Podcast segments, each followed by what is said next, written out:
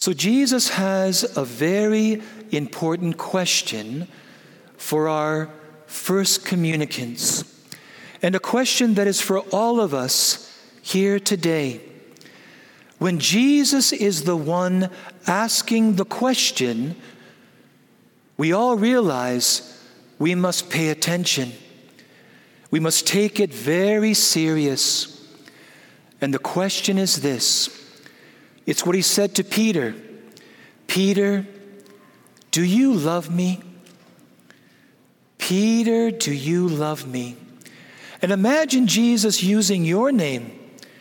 All right? Imagine Jesus using your name and saying or asking the same question Do you love me? And when Jesus encounters Peter and these disciples, remember he's risen and he bears the wounds in his hands, his feet, and his side. Those wounds that remind Peter how much Jesus loves him and how far he was going to show that love, that he would give his own life. And then we hear this line from St. Bernard of Clairvaux Is it possible that love should not be loved? If we understood redemption, as only God's love for us, which is amazing, and only His coming to forgive our sins, to destroy death and overcome Satan, if we stop there, we would not understand the greatest gift of salvation.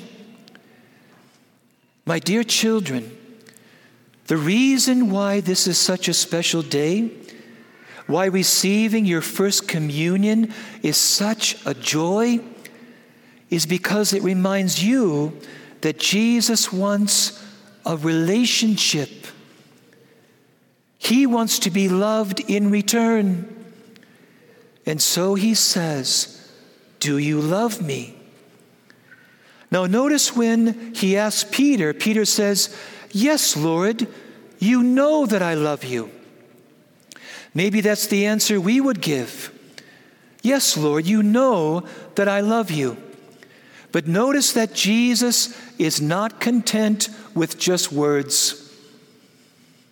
As Jesus gave them a proof of his love in what he did, he wants Peter to give him proof of his love by his care and love for the flock.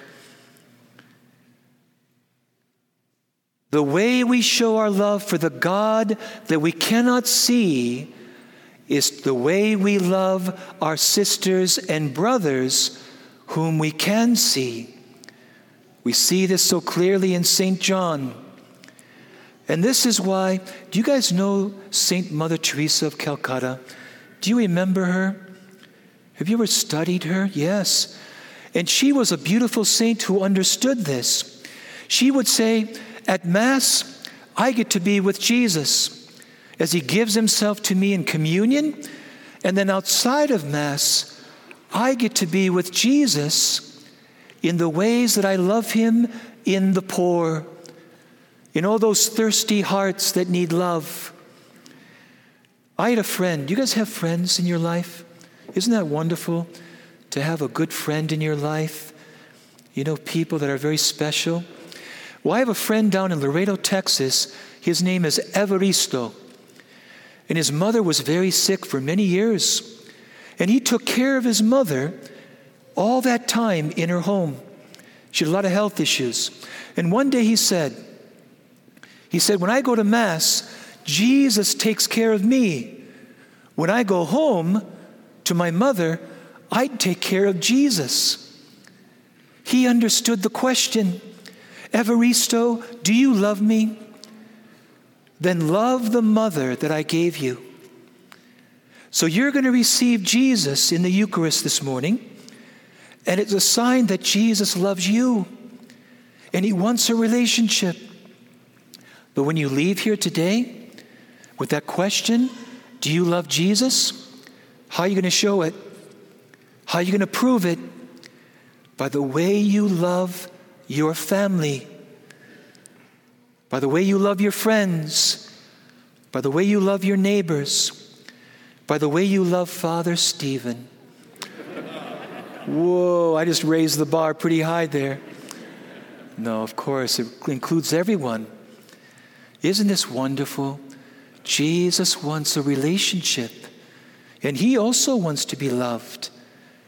Let's just give Him all the love that He pours into our hearts. Amen.